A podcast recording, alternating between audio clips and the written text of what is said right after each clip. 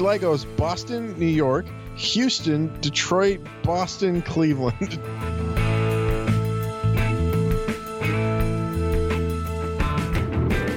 He does a lot of things well uh, while lacking kind of that standout tool. He's got average tools across the board. Yep. So his start t- today, tomorrow, yesterday, depending on when you're listening to this.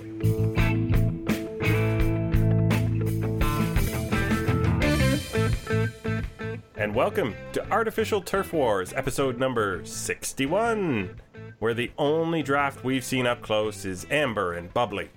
I'm your host, Greg Wisniewski, and I'm joined tonight by Joshua Howsam. Josh, how's it going?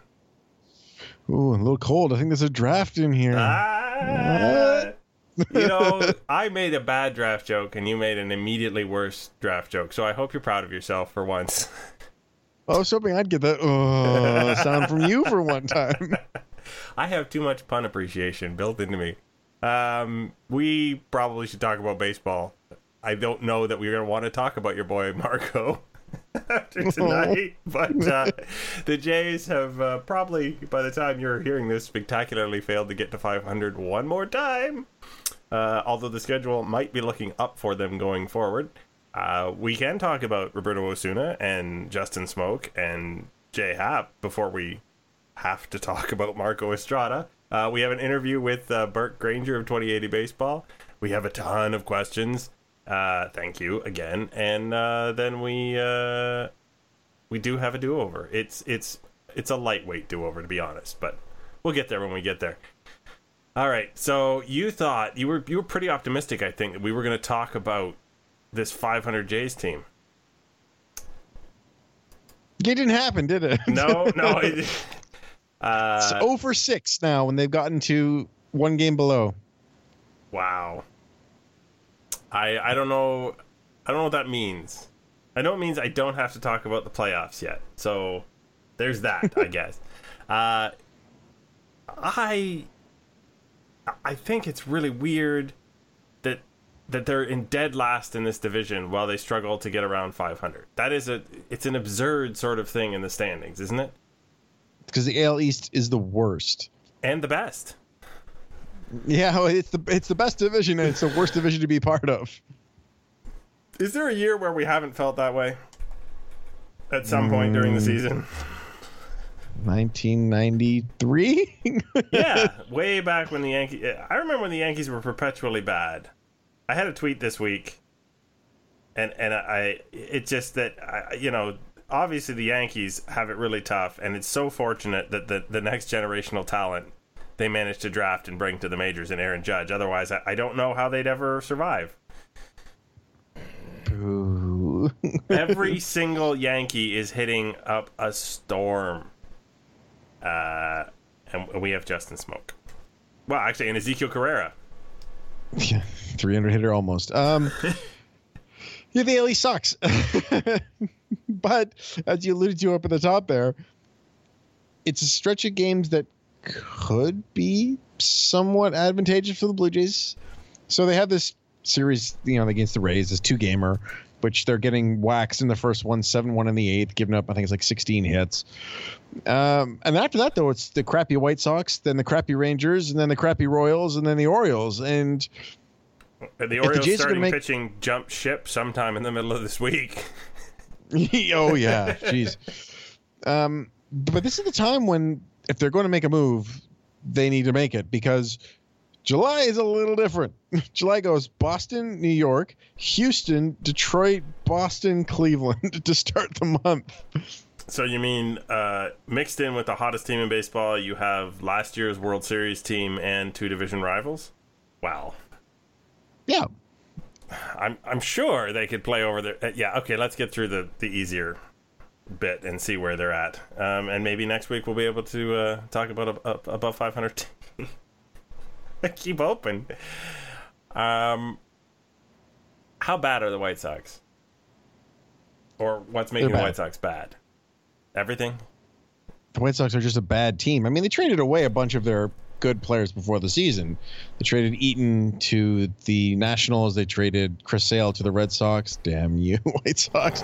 Um, and then Jose Quintana has apparently just forgotten how to pitch. Which is tough to do. Yep. Yeah, they're they're 27 and 35 in last place in the worst division in the league. And Abreu has turned into a pumpkin, and yeah, on and on it goes. Weird. Well, well, well, maybe they'll salvage a split with Tampa Bay here. That's what we're hoping for first, I guess.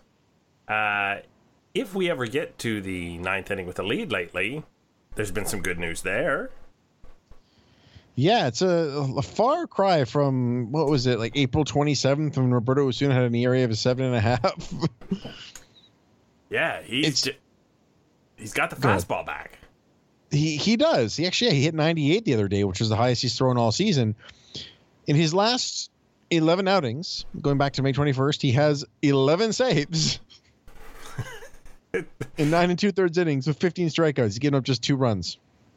I got to think John Gibbons gets a little bit of credit there for uh, putting him in those save opportunity situations, but uh, he hasn't blown one. And no, it- they've been certainly uh, confidence boosting saves from from a fan standpoint because a couple of nights he's just gone through the the three batters he's faced like a hot knife through butter. It's unbelievable. Yeah, so I've been watching him, and I just I was marveling at how often he just gets these perfect sliders just off the plate for strikeouts. Is every time it's in the same spot, and guys swing at it because it's so close. And it got me looking into it. There's only five pitchers in the history of baseball who at least over who have thrown over 150 innings and have a strikeout to walk ratio of five or better and an ERA under three, and one of them is Roberto Osuna. He's really, really good. and it just goes by so fast that you don't have a chance to think about it. I think that's the weird part about a great closer. Again, uh, in a groove, whether it be Zach Britton or whether it be Mariano Rivera or or whoever, when when a closer is really on his game, it happens so fast. You're like, well, I'm sure that was really good, but it's over already. It's not like a mm-hmm. starting pitcher where you can watch him, you know, pile up a bunch of strikeouts and induce a whole bunch of weak contact, and he's he's been doing it for you know seven innings and two hours. You watch him sweat out there. The closer barely even has a chance to break a sweat if he's doing his job right. Yeah, and especially with Osuna because he's such a strike thrower, which, as Jays fans, is not something they've really had at the back of the bullpen for a very long time before him. No, healthy BJ Ryan, I think, was the last real attack the zone kind of guy. Who got swings and misses too? Yeah. So I mean, so that's going back to 2006.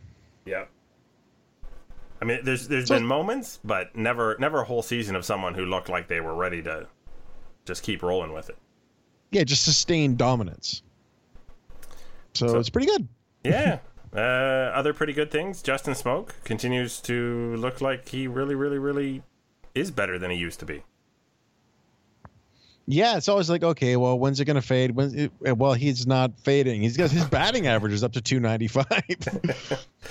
he's got 18 bombs, which I think is second in the American League, um, and first among tied for first among first basemen.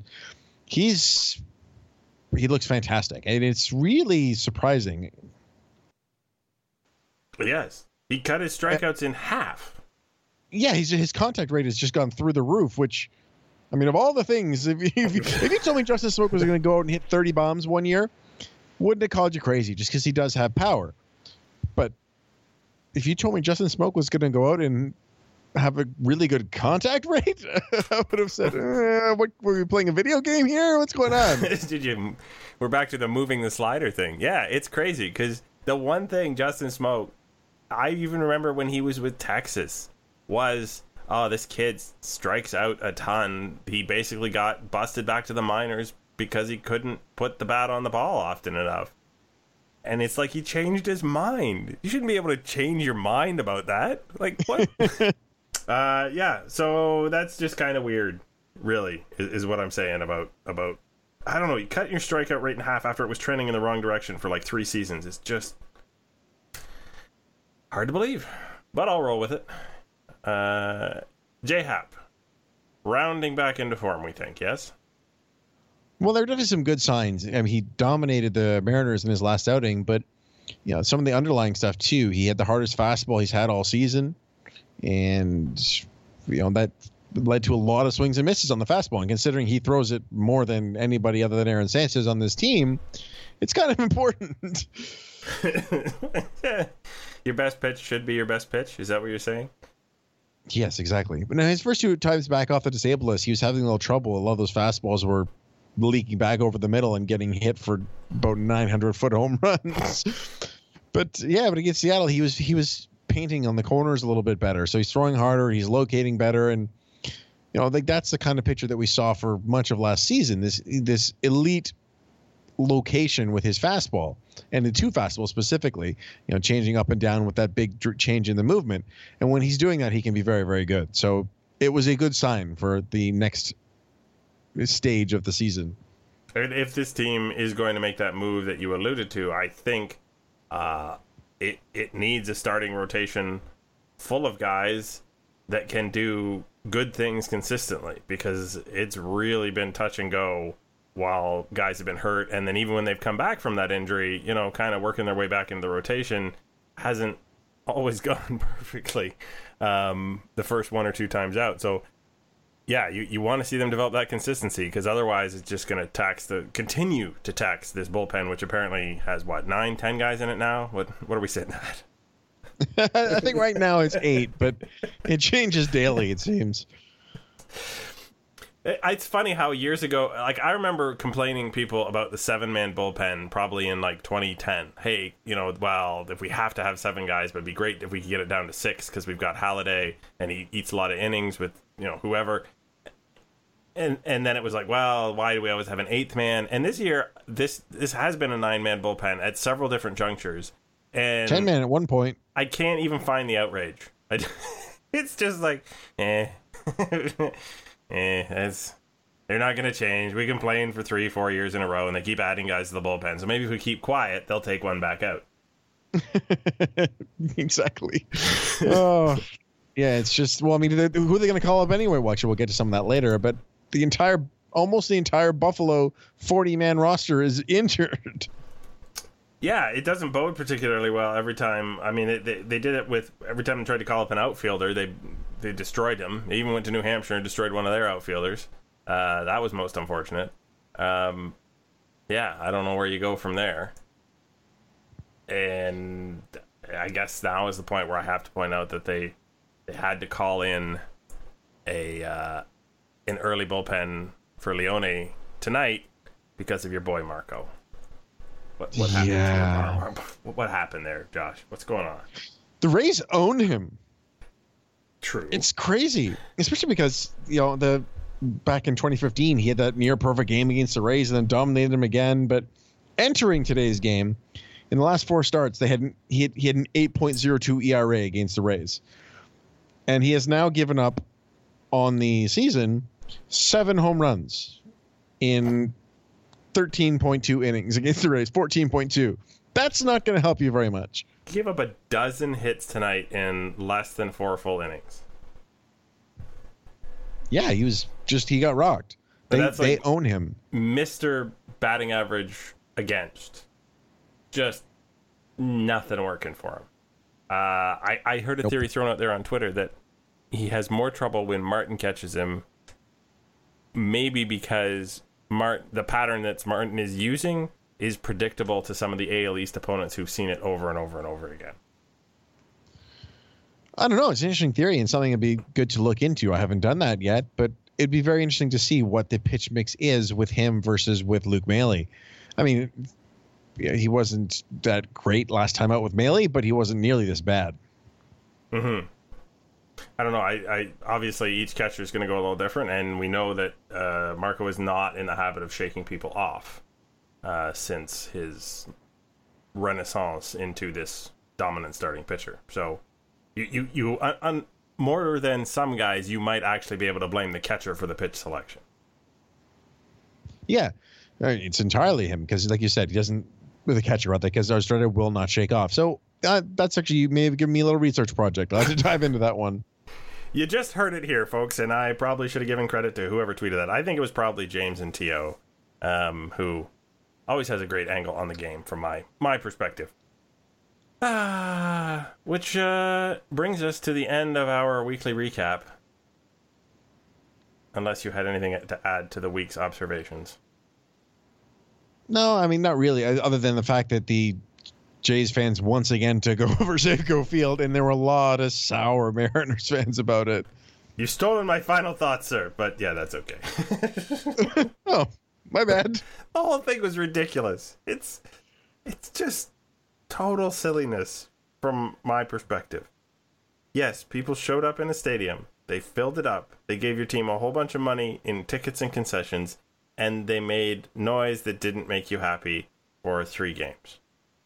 They nearly doubled the average attendance in Seattle.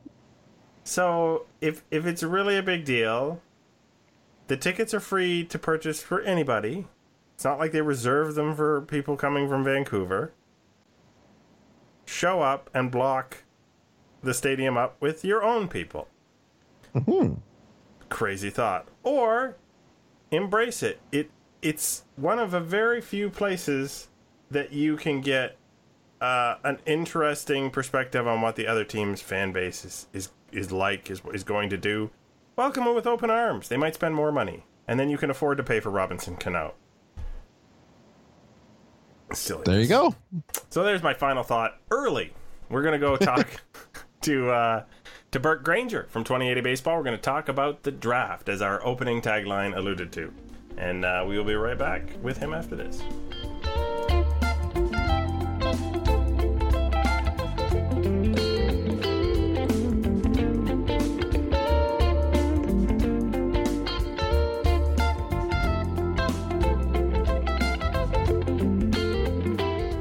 And we are pleased tonight to be joined by Burke Granger from 2080 Baseball. Burke, welcome to Artificial Turf Wars.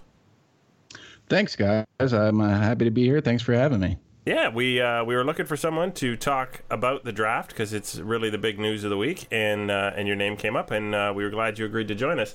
So obviously, we'd want to start with the Blue Jays, uh, their first couple picks, maybe some notes uh, more than just the vital statistics of of these guys. Yeah, so with the 22nd pick overall, the Blue Jays took Logan Warmoth. Uh, he's the shortstop out of uh, North Carolina. I had a chance to see him at the ACC tournament a couple weeks ago in Louisville. I came away impressed. Uh, we had him ranked at 2080 as the top collegiate shortstop. Uh, for Warmoth, the, his greatest strength is kind of his lack of weaknesses. He does a lot of things well uh, while lacking kind of that standout tool. He's got average tools across the board, and he's a good bet to stick at shortstop. Um, he's pretty instinctual as a defender, makes plays to either side of him, um, has an average arm that has solid carry across the diamond. And offensively, I like the swing. So if he does need to move to a position, I think it would be second base, where he could be kind of an above average uh, offensive profile at that position. It's it's interesting you mentioned the sort of jack of all trades, essentially, or jack of all tools kind of player. Does that type of player usually go in the first round? It's usually you hear about guys, you know, the tool tooled up players that are going that high, but whereas this seems like much more of a high floor kind of guy. Yeah. So when when grading a player, if they if and that's an interesting question. So when grading a player, his overall grade might not uh, be something that is sexy or stands out. Uh, but if the profile, uh, if he profiles as someone who can stay up the middle, you almost get a bump up in value there. So the fact that that evaluators think he can stay at shortstop, even if he doesn't have that those eye popping tools or that that thing that's going to carry him, just the fact that he does everything well enough is is in its sense what makes him attractive uh, to evaluators and to teams picking in that range. So if they think he can stay there, uh, that's what makes them uh, a pick, kind of to uh, a pick to go in the middle of the first round, like Warmoth did.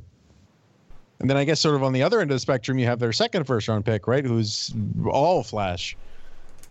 Yeah, Nate Pearson, uh, right-handed pitcher out of Central Florida Junior College, started out his um, collegiate career at Florida International, then transferred over to Florida uh, of Central Florida Junior College. He's a big, strong kid, 6'6", 240. Um, he's mostly fastball at this point, Uh, ran his fastball up to 102 in a recent bullpen session, so that kind of bumped him up draft boards. Um, does have an average slider and a fringy changeup. Uh, he's one of two Florida junior college arms that were picked in the first round. Brendon Little was the other for the Cubs. Of those two, Pearson, I think, has the better chance to start. Um, but a good fallback option for someone who throws 102 is immediate help in the bullpen. Yeah, I mean, obviously, you don't want to draft a reliever because uh, there's lots of it, or early, um, but uh, it's nice to know that he can ramp it up there. Though in a bullpen session sounds suspiciously to me like they were just trying to get the biggest number on the gun they could possibly get. Possibly, but it was uh, they did have a bunch of evaluators there. It wasn't just a, a, hot stadium gun. It was in front of a bunch of front office execs the lead uh, the week leading up to the draft. What what is his command like? Uh, command that's something that is as, as you w- might expect, uh, someone who throws 102, you could be lacking the command, but you have a little bit of a margin for error there. So um, it's not it's not ideal. He's not picking at the corners like someone who needs to survive at 91. Um, but like I said, when you when you have the premium velocity, uh, you get a little bit of more of a margin for error, and that more that margin shrinks, of course, throughout every professional level uh, that he will be uh, promoted to in the minor leagues. It's my kind of player. I've, I've always been a fan of the the big armed wild pitchers. My favorite game ever is AJ Burnett throwing a no hitter with nine walks. how many pitches? How many pitches did he need for that? I think it was 130 some odd. It's not Edwin Jackson's 149, but it's pretty close. Um, I guess we'll just uh, finish, just quickly finish off day one. I think you guys had Hagen Danner at the top of your catcher draft board. Yeah, we had him pretty high. Um, we had him 38th overall, and I think you guys got him 61st. Uh, he's a legitimate two-way prospect. Doesn't get the the press that the other two-way prospects, uh, Hunter Greene and Brendan McKay, did. Um, a lot of people liked him as a right-handed pitcher. I think uh, myself and Nick Faleris, we kind of did our 125. We both liked him as a catcher. Um, at the plate, he's more power than hit right now. Um, uh, more raw power than actually being a projected above average hitter. Uh, defensively, he obviously has a plus arm because he sits in the low 90s when he is on the mound. A good athlete uh, uh behind the plate. His footwork has improved. His receiving has improved. Um, he he was teammates in high school with Nick Pratto. Nick Pratto at Huntington Beach, uh, California, which is a premier high school team in the United States. Uh, Nick Pratto went 14th overall as a first baseman to the Royals. Um, the the thing about high school catchers is the track record for them in the draft is pretty terrible. Um, it's usually t- it's tough for a high school catcher to learn how to handle premium velocity because a lot of high school catchers are handling aren't handling pitchers that are going to pitch in the major leagues unless they it's in the showcase circuit, which is what Danner has done. Uh, what's good about Danner is he's got a fallback option that if it doesn't work out for him offensively or behind the plate, he can shift to be a pitcher because uh, he works 90 to 93 with his fastball, has a curveball that's 12 to 6, and a decent feel for a changeup. Is it the usual move with a two way player or potential two way player to start him with the more challenging uh, offensive position and then use the pitcher as a fallback? I don't know if there's a one size fits all approach uh, to that. I think they start them where they think they'll have the most success, and then it's always nice to have, nice to have that fallback option. But with a catcher, especially, I think it's it's so difficult to learn the nuances of catching and receiving, uh, especially at a professional level for a high school kid, that it's best to try that first to see if they have those chops because learning that four years from now after not doing it if he's a failed pitcher would be more difficult to pick up mm. So any other notes uh, i guess in general about the the jays picks in the draft um, that uh, that you had any notes on yeah just in general i think i think the first five picks so the next two after that we were guys that we liked at 2080 higher than uh, what the Jays got them. So Riley Adams, uh, the catcher out of San Diego that the Jays got in the third round, we had ranked 62nd on our top 125. You guys got him 99th. Um, he's he stands out for his arm behind the plate and his raw power, but he's a big catcher. He's 6'4", 225. So receiving and setting that low target can be a challenge. And next, uh, a shortstop, Kevin Smith out of Maryland. Uh, we had ranked 82nd. You guys got him 129th. Um, he was a guy who last year, after performing pretty well at the Cape Cod League, looked like the, a potential number one uh, first round pick this year. That didn't happen. He kind of stumbled out of the gate hitting, um, but he's got raw power and a good chance to stay at shortstop. And like I said with Warmoth, if you got a chance to stay at shortstop, uh, you're going to be an attractive draftee. Mm-hmm. Well, it certainly so sounds appealing. yeah. Uh, so switching away from the Jays for a second, one of the big talking points, I guess, going into this draft was what the Twins were going to do at number one, and this idea of saving money with potentially at the first pick to get someone cheaper later. What is your thoughts on that strategy in general? And do you think that they actually did that, or was Lewis their guy that they wanted at number one anyway?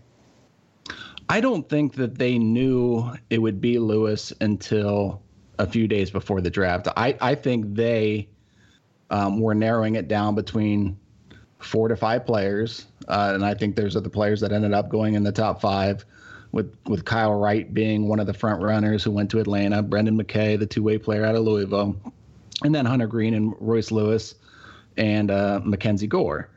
Uh, actually, I, I I don't believe Gore was in their was in their final um, final grouping, but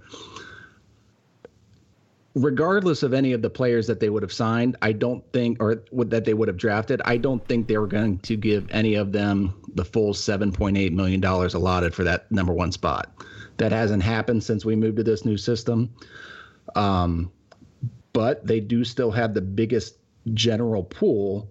And as we could see as the draft progressed in day one and early in day two, they took Lewis and they also went high upside a lot of picks. They picked a high upside guy uh, to lead off lead off the second day today uh, to sign them out of a college commitment. So I think they will save money uh, um, by drafting Lewis, maybe a little bit more money than than what they would have what uh, Kyle Wright would have cost them, and then they applied that money to their subsequent picks. So was there anything that like uh, uh just on the first day of the draft, it's kind of hard to have surprises on day two, but that really stood out to you as something you did not see coming? Uh, well, I didn't see Kyle or um, I didn't see Royce Lewis being the first overall pick. That that kind of did surprise me. Um, kind of didn't get wind of that until a few hours before the draft. Um, Jake Burger to the White Sox at 11 wasn't one that I expected. Um, and I'd say the big one would be JB Bukauskas, the right-handed pitcher out of North Carolina, falling to the Astros at 15. Uh, he's a six-foot righty, really electric arm. Throughout the first two months of the season, if he were two inches taller, he would have been in contention for the the first overall pick uh, but had a, a, rough last couple of starts, including at the ACC tournament, and then a really bad outing at regionals, getting upset by Davidson in a Cinderella story type type deal that really pushed him down a little bit. The thing is, it came out that he's been battling blister issues, so it's not exactly a problematic or, a cause for concern uh, that it's just blisters. It's it's not like he is having arm trouble that it, that would cause his medical uh, to to show any red flags. So for me, um, I was a little surprised that the Astros were able to get him, and, and the Astros subsequently went on to have a, a good draft. Uh, they had four picks on the, on day one, and, and really hit the ball out of the out of the park with them. So, to a more casual fan like myself, a, a lot of what comes out in the draft is kind of like alphabet soup. Uh, there's just like Braden's and Logan's and, and everything else coming around. And I'm sure that there are actually hundreds of kids who get looked at who never even get into that draft consideration. Certainly not that, you know, day one or two. H- how do how do scouts decide or start to develop a plan for narrowing down who they're looking at out in the field? Well, so so each organization will have I don't know 20 area scouts that that cover a geographical area, and then those area scouts uh, will map out their springs and go to game go to a, a, game nearly every day, especially one or two a, a day during the weekends and during the midweek, and they're getting a real sense for all of the talent in their area. Um, so while they're drafting guys who are juniors in, in college, they've seen these guys progress throughout their freshman and sophomore year. Uh, so they have a good sense of them. They're not necessarily putting grades on them. They're just observing, and they're observing when they're freshman and sophomore, so that when they are a junior, they can make that informed decision. And now that's the college side. On the on the high school side, they are able to go to these showcases where it's not like it was 40 years ago, where you had to um, get tips and and find out who these who these guys in small towns are that aren't playing significant travel ball, they can go to these showcases where they know the top 100 players in the area are going to be there for the most part. There are very few high school kids that pop up out of nowhere that didn't play in the showcase circuit uh, the summer before the draft. There was one this year with Austin Beck who didn't play, but that was only because he tore his ACL. Um, Seems like a reasonable excuse. yeah, tore his ACL right before the summer summer circuit, so he didn't play. And then this spring goes out and just has a really loud spring and ends up being the sixth overall pick. And that received a little press because it was unusual. He did he did it so well, and it, it it's not something that they see every day because for the most case they've seen these guys at several different showcases over the summer prior to the draft that the spring is really just making sure that all those all those tools that they showed really against better competition, and they'll use wood bats in these showcases.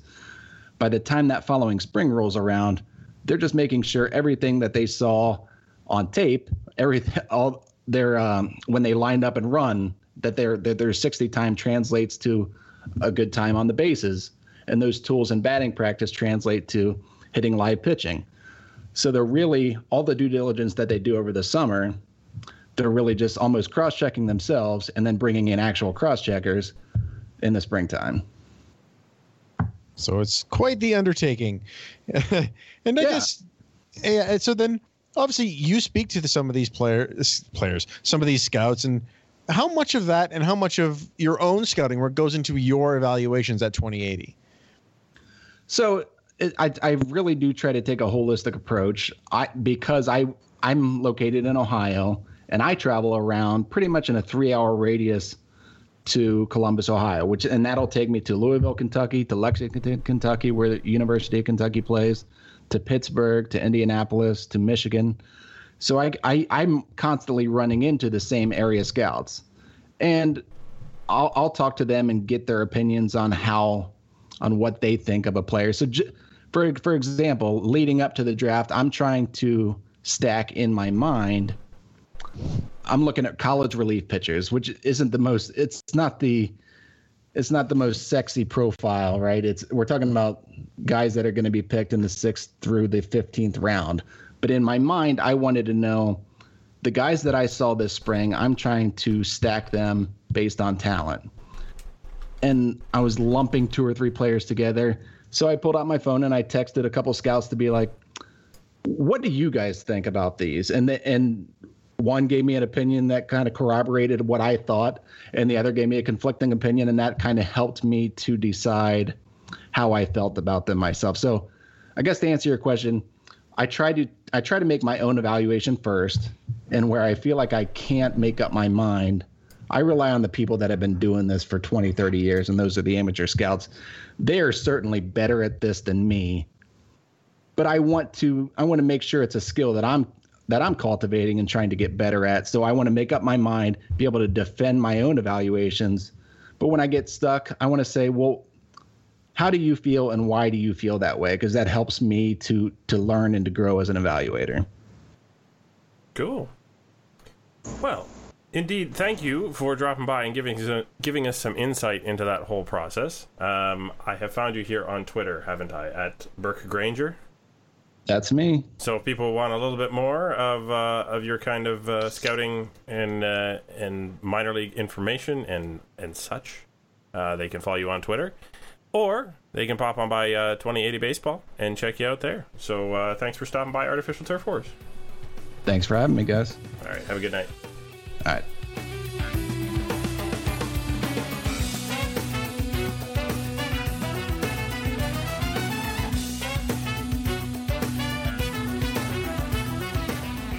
And we're back.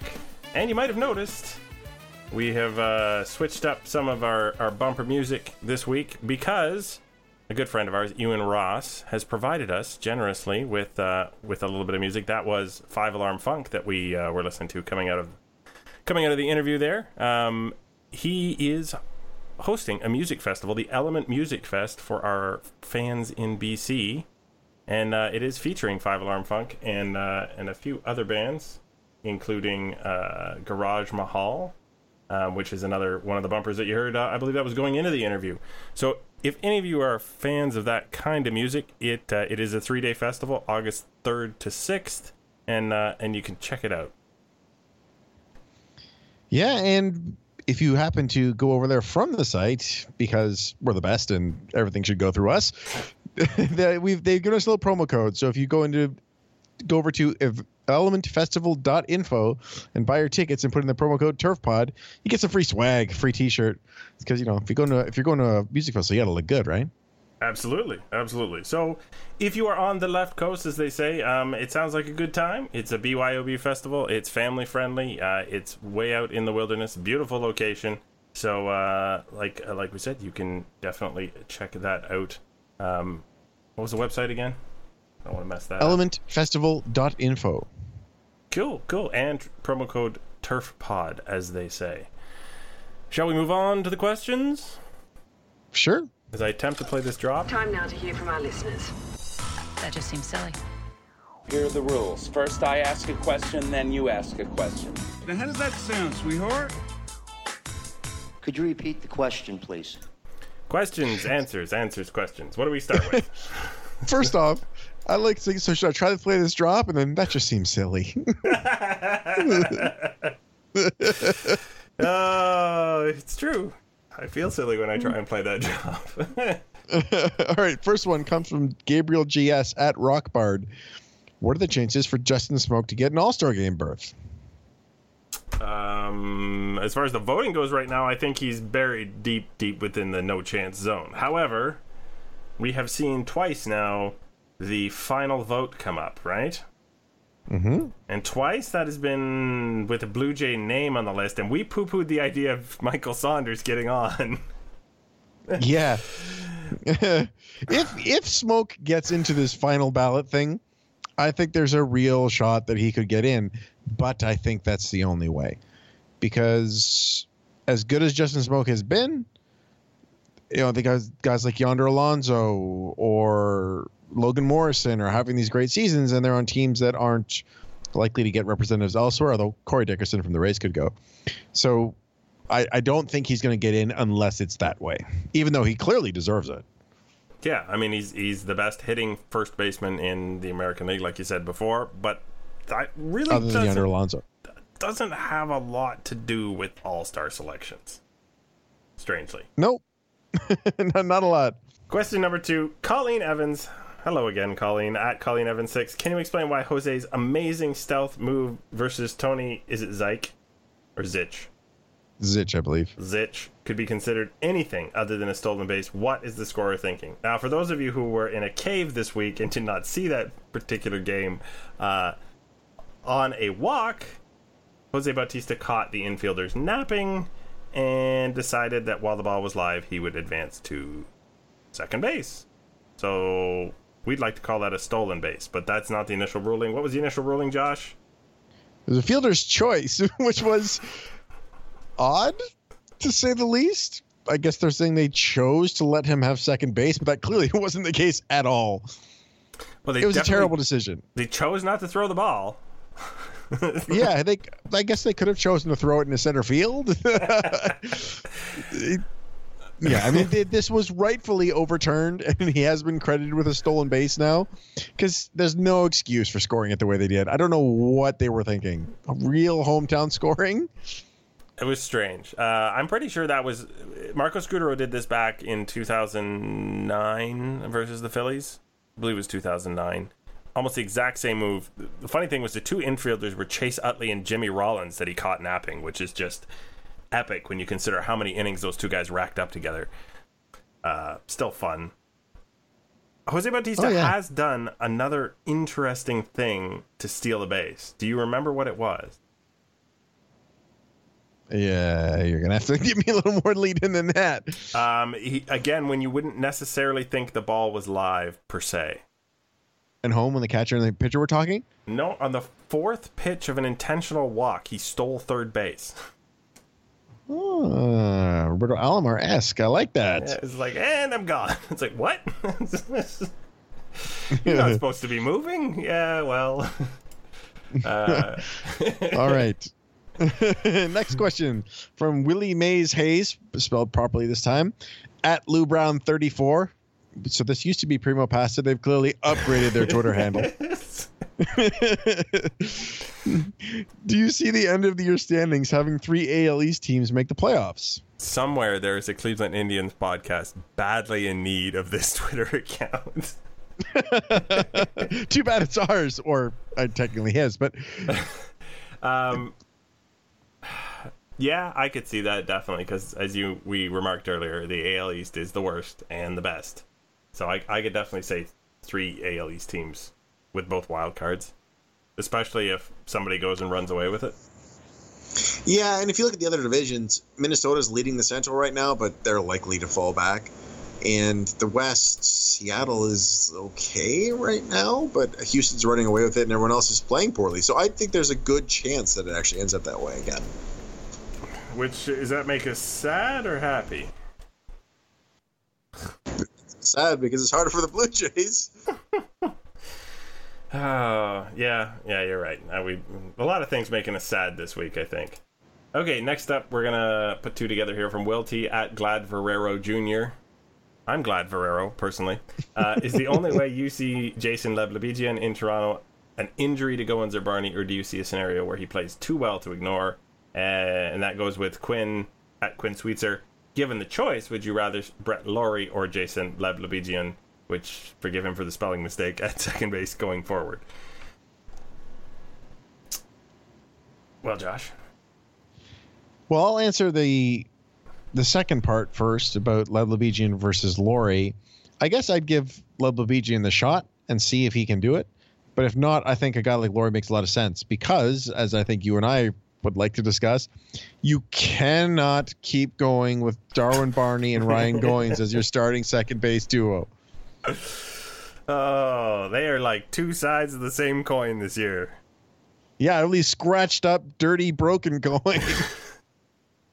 Uh, again, as as we lay into players, I'd like to note that they are both far and above my personal level of talent at playing baseball. So It's the most we, backhanded compliment ever. yeah, we, were were we to compare them to any normal human beings, you know, they're fantastic ball players. Unfortunately, they're not playing against normal human beings. They're playing against the very best baseball players in the world, and they're a little bit short. That's not Yeah, a height joke that-. Yeah, this isn't Marcus Stroman style short. This is talent. Between Yeah. them, if you added up their two OPS, you would get slightly over 1100. They're really bad. Goins is down to .592 OPS and Barney at 533. And you cannot have that every day in your lineup. It just isn't acceptable. No, because every time you get a rally going or a potential rally going, you essentially insert an out to it. What three times out of four? Yeah, and and especially with this the way this lineup is built and needing that turnover to really get those runs scored, you just can't have it. So they need to try something, and I think in the short term it should be Leblebijian. Because it, it costs you one 40 man shuffle somewhere. Maybe you have to DFA a guy who's maybe not that good anyway. Yeah. Okay. Uh, Alex Hume uh, at ahume92 asks, Osuna's usage has been odd lately. Why not use him in the eighth on Saturday with the two three four coming up? Why get him in on Sunday at the end of the game? Seemed like panic. Don't panic. Panic. Oh, actually, he changed that, so it doesn't even apply anymore. That's why Gibbons panicked because he didn't have the music telling him not to. But the music doesn't play until he's coming into the game, so it's too late. He would have already panicked. That's a good point. it's confusing for the manager. So, with regards to the Sunday game, I didn't like it. I wanted Barnes to stay in the game. Uh, it's four nothing. He gave up a, a walk on an eight pitch at bat. Guy fouled off a bunch of three two pitches, and then a flare single off of Troy Tulowitzki's leaping outstretched glove. He had given up nothing. So I didn't love that one. The day before, I don't get the complaint here. I mean, yes, Roberto Osuna is awesome. You know who else is awesome? Joe, Smith. Joe Smith has been ridiculous this season. I have no problem with him facing the heart of a team's order. We don't even know is exactly why Joe Smith has been ridiculous, but we appreciate it. Thank you, Joe. uh, he's been like he's exceeded expectations by just as much as JP Howell has fallen short of them. Oh man, yeah. um, we'll go to the next question from Dave Church at Dave underscore Church. Uh, is Tulo a bad hitter now? I'm worried he is. Hmm. Well, if you mean bad compared to what he was, he'll never be Colorado Tulowitzki again. I think that much is probably pretty clear at this point. As for bad overall, well, I mean, he's striking out less than last year. He's walking a little less, but the power is there. I think that we're in a bit of a small sample size example with him. I think he's basically what we saw last season. He's a guy who's going to hit 250, 260, walk every now and then, and step into one every now and then, which, with the way he plays shortstop, is a very useful player. But I don't think he's, you know, Ryan Goins at the bat. What's his OPS right now, there, Josh? 632. you you almost faded out before. yeah, I pulled the microphone away because I just I didn't want to finish that one out loud. Uh, he is closer to Ryan Goins than he is to Russell Martin at the moment. Than he is to Kevin Pillar. Like, eh. Yeah, he's been bad. I don't think there's any argument against that. I just think he is better than this. We saw it last year too. He started off very slow and then he got going. And this year he had the long injury spell. I think he's going to turn it around in a bit. I don't. I'm not saying he definitely will, but I say the odds are better. I hope you're right. Hit me with a question. All right. So the next one. This comes from Connor Moore at the Sea Hound. Which unit of this set disappoints you most? And he has a bobblehead trio of Brandon Morrow, Yunel Escobar, and Ricky Romero. Little throwback for you. I would like to point out that they are actually a match set from the same season because the logo behind them, uh, like the background of their bobblehead, makes a complete Toronto Blue Jays logo. So someone at the promotions department lined up the team and they thought the three guys most deserving of bobbleheads this year are Brandon Morrow, whose arm and various other parts blew up so many times he left town. Uh, Yunel Escobar, uh, who basically got run out on a rail after putting an unfortunate slur on his eye black, and Ricky Romero, who his knees exploded, he didn't tell anybody, and then he couldn't find the strike zone for the life of him and is now out of baseball. Wow, who is So? most disappointing? I I got to go with Brandon Morrow because I was such a huge Brandon Morrow fan, and, and when he was on for the three months that he was on at the beginning of I can't remember what year it was 2011 2012, uh, he was racking up complete games, and he was absolutely he had he had found everything except health. You? Yeah, I agree with you. His stuff was just so good. And I was there for that 17 strikeout, lost the no hitter with the last batter of the game, or with two outs in the ninth. And you saw like what he could be when he was on. And he just sort of faded away. He's back in the bigs again. Actually, he might have just gotten sent back with the minors, but yeah, he's but he's back playing and healthy, which is nice to see. But man, what wasted wasted talent. And not his fault. Not like No, no, of course not. sometimes that sounds like he did something horrible or you know because we talk about uh, the Josh Hamilton as wasted talent, right? Not that kind of wasted talent. No, no. Uh, last question from Brian. Uh, what kind of trade package could Smoak bring in if he keeps up hitting? And what about keeping up till next season and trying him at the trade deadline then? I don't know you get much for him this year, even though that would give you two more seasons of control because he has a team option for 2019. Just because no one's going to believe it. It's like why that's the reason the Jays were able to sign Jose Bautista and Edwin Encarnacion to those super cheap contracts because they signed them after the first year of breakout when it's like, ah, kind of a fluke. The market's not going to value them. If he does this till next season's trade deadline, you get a bonanza for him. I agree, and uh, you know, a Bonanza could be uh, a, a, top-notch prospect plus maybe someone who can fill in on the major league at, at the major league level as a part-timer. Is that what we're thinking? No, I think you get better than that. I think if he's hits like this for a season and a half, and then you can trade for a season and a half of him beyond that, you're getting you can ask for some young major league ready good talent. Tis fair. Tis fair. Uh, should we? Yeah, that is all the questions. So I, I believe we have a do-over. What did you say? Oh my god, did he really just say that? But we can try again, right? You talking about a do-over, baby? Are you talking about a do-over? Let's do this! Oh, good time. So uh, originally we uh, developed the do-over as a foot in mouth exercise, and from the draft last night, we have a foot in a mouth. The Angels made a pick in the first round, and they were very happy with their pick. Uh, and uh, the general manager came along, and he he said something to the general effect of, "Now the organization has a player that they can build around long term." It really is out of sight, out of mind, isn't it? I mean, Mike Trout's hurt, and like, oh, for, forget that guy. Did they not sign Mike Trout to like a ten-year contract? No, he actually didn't sign that long, but he signed through a couple more years. And he's Mike Trout. You're building your own team. You're the best player of the generation.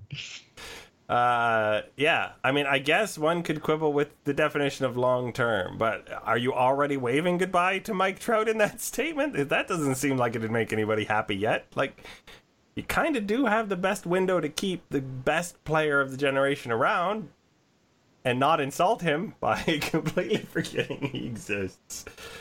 And you know what's funny? The guy that they picked, Jordan Adell, Mm-hmm. he's kind of a risky guy. There, there are a lot of just a lot of disagreement on what he could be. Well, I guess Mike Trout wasn't picked first overall either, so maybe the Angels know something we don't. Or maybe they should just come on and take the do over and And say, yeah, we're sorry, we got Mike Trout, and we probably should have recognized that. Yeah, would have been hard to say. Now we've got another player we can build on for the long term. That would be nice. Would have covered everybody, wouldn't it? yeah, nicely done. All right. So, this is the point in the evening where I turn it over to you to give me a, a final thought. Well, my final thought is just a quick note. I think last time we spoke about Liriano and wanting to see sort of like a gradual improvement in his velocity because there was a good sign his first time out. It went back down a little bit last time. Mm. Yep. So his start today, tomorrow, yesterday, depending on when you're listening to this, second game of, of the Tampa series. That's going to be, I think we should really pay attention because if he's still in that same 92, 93, 94 range, then that's probably where he's going to stay all season. You know that his start today, tomorrow, yesterday is making the front end of this podcast now. I think I deserve that. that was epic. Uh, I would just like to give a shout out to Emily, who uh, my daughter uh, was talking about about the podcast, and she's a fan. So Emily, thank you for listening. Because uh, I don't know, not very often you run into someone who goes, "Hey, I know what your podcast is." So that's super cool to me. To all of our other fans out there, thank you for listening. Because uh, that means that this has been the Artificial Turf Wars podcast, episode number 61, and I have been Greg Wisniewski at Coolhead2010, and you have been Joshua Howsam at Joshua Howsam, and our guest was Burke Granger from 2080 Baseball at Burke Granger. Thanks for listening, and we'll talk to you again next week.